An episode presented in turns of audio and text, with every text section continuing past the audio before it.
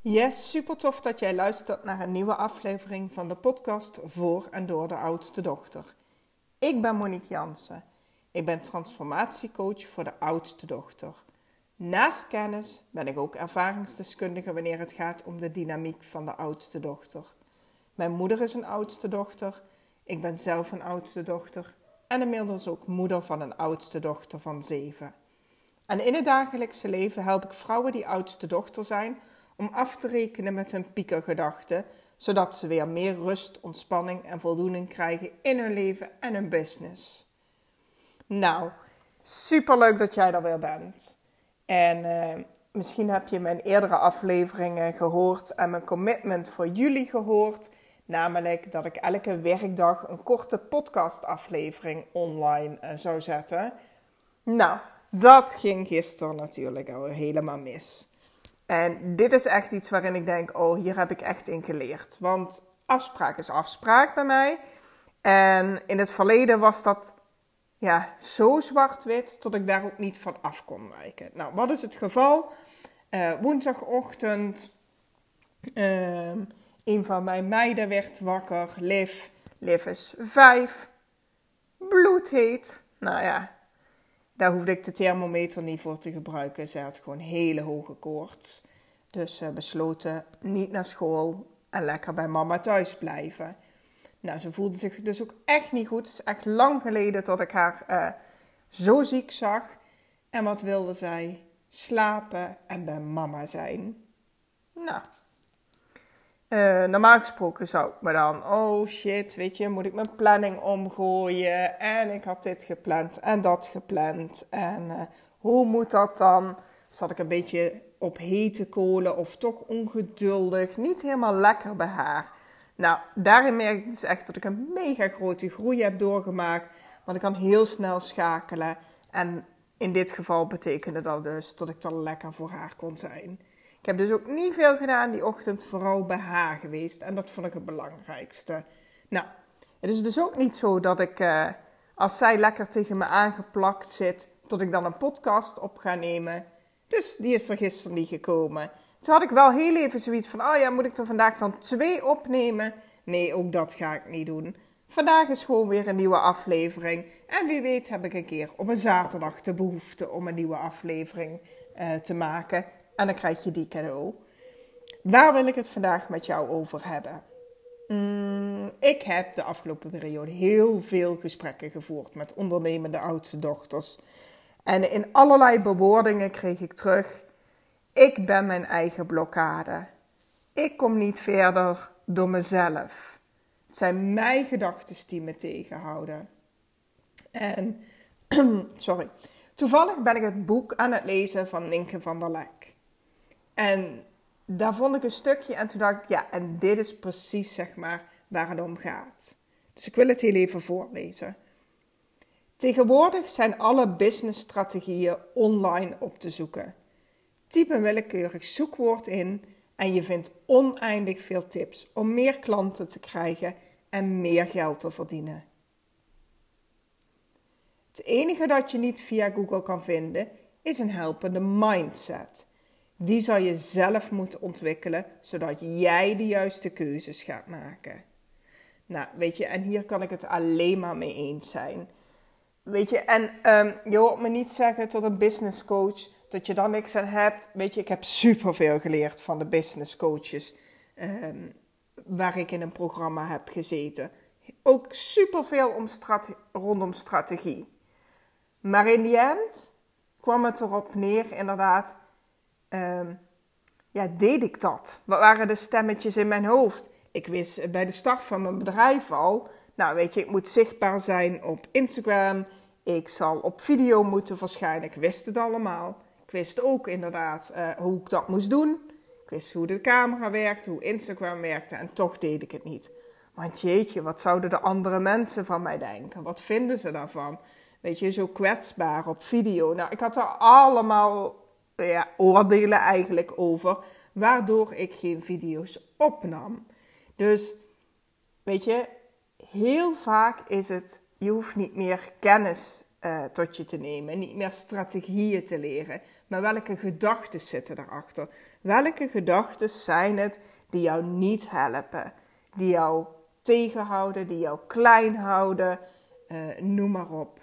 En ehm, ja, dit is wel een onderwerp, zeg maar, waar ik het in de gesprekken ook wel heel veel over heb gehad. En uh, gedachten die heel vaak terugkwamen waren onder andere: ik ben niet goed genoeg. En die in allerlei combinaties. Ehm, en dat zorgt inderdaad tot ze geen stappen zetten. zullen andere mensen wel niet van me denken. Um, wat, is er nog, wat werd nog meer gezegd? Ehm, even denken. Ja, weet je, tot het niet goed genoeg is. Ik ben niet goed genoeg, of mijn product is niet goed genoeg. Misschien is mijn dienst niet goed genoeg. In die trant waren er veel gedachten. Veel gedachten rondom geld, om prijzen vragen. Niet meer durven te vragen, want stel je voor dat mijn klanten dadelijk weggaan. Stel je voor dat. En ehm, dat maakt ook meteen dat ik je even mee wil nemen in. Ehm, ik wil je iets laten horen. En ik wil dat je even met me meedenkt. Even kijken of ik het toevallig uh, hier ergens heb staan. Zodat het wat, uh, wat makkelijker is. Anders ga ik het uit mijn hoofd doen hoor. Kan ook. Ik ga het uit mijn hoofd doen. Um, nou, wat ik net zei, thema, hè? hogere prijzen vragen. Dat is echt wel een thema wat heel vaak terugkwam in de gesprekken. Kijk, en wanneer jij denkt, nou weet je, eigenlijk zou ik hogere prijzen moeten vragen. Maar als je dan denkt van ja, dat, dat betalen mijn klanten niet. En dan koopt er niemand meer iets bij mij. Het is egoïstisch, misschien. Weet je, kan ook een gedachte zijn. Ja, hoe voel je je dan? Als jij denkt, bij het idee, ik ga mijn prijzen verhogen en vervolgens de gedachten, dat kunnen mijn klanten niet betalen. Dan gaat er niemand meer iets kopen, dat is egoïstisch. Nou, waarschijnlijk voel je je onzeker. En allerlei aanverwante uh, gevoelens kunnen ook, maar ik pak voor deze even onzeker. Wat doe je dan? Je behoudt je prijs die je al hebt, dus je gaat niet verhogen. Of het kan zelfs zijn dat je gaat stunten met korting om uh, toch weer nieuwe klanten aan te trekken. Ik denk dat je deze wel herkent. Is het niet in dit onderwerp, is het wellicht in een ander onderwerp. Maar in ieder geval dat jouw gedachten maken, tot je onzeker wordt uh, of in ieder geval geen stappen zet. Uh, want dat is dan het resultaat, hè? dat je geen acties onderneemt. Maar stel je eens voor dat jouw gedachte zou zijn um, dat je die ombuigt naar iets wat helpend en positief is. En dat je dan bijvoorbeeld denkt: de meeste klanten zeggen achteraf dat ik niet genoeg vraag. Nou, en als je dat zou denken, weet je, jij uh, bent aan het bedenken je prijzen te verhogen. En de gedachte die je hebt is van nou, de meeste klanten zeggen achteraf dat ik niet genoeg vraag. Nou, als, hoe zou je je dan voelen? Zelfverzekerd. En als jij jezelf verzekerd voelt, wat zou je doen? Je prijzen verhogen. En wat zou het resultaat zijn? Nog meer zelfvertrouwen en nog meer omzet. Kan jij me volgen?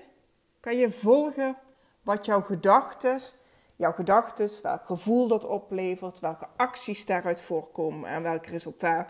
En hoe, hoe het van essentieel belang is om je gedachten om te buigen naar helpen en positief. Want als jij groeit als persoon, groeit jouw bedrijf ook. En eigenlijk, ik zeg deze zin en ik vind dat eigenlijk wel een hele mooie afsluiter van, voor, vandaag. Dus als jij groeit, groeit je bedrijf met je mee.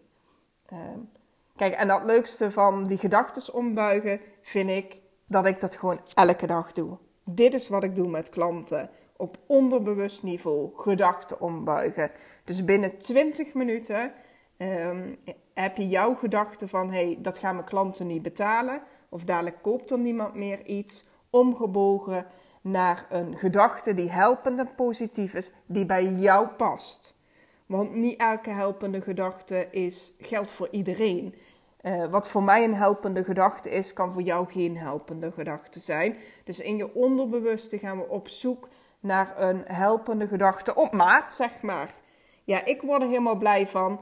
Ik zie ondertussen de timer lopen en die is de 10 minuten voorbij. Dus ik ga deze aflevering afronden. En ik uh, spreek je morgen weer. Tenminste, dat hoop ik. Of ik spreek tegen jou. Um, en als je een onderwerp hebt waarvan je zegt: Hey Monique, wil je daar eens een keer bij stilstaan? Laat het me vooral even weten. Nou, ik wens jou een fijne dag fijne avond. En tot morgen.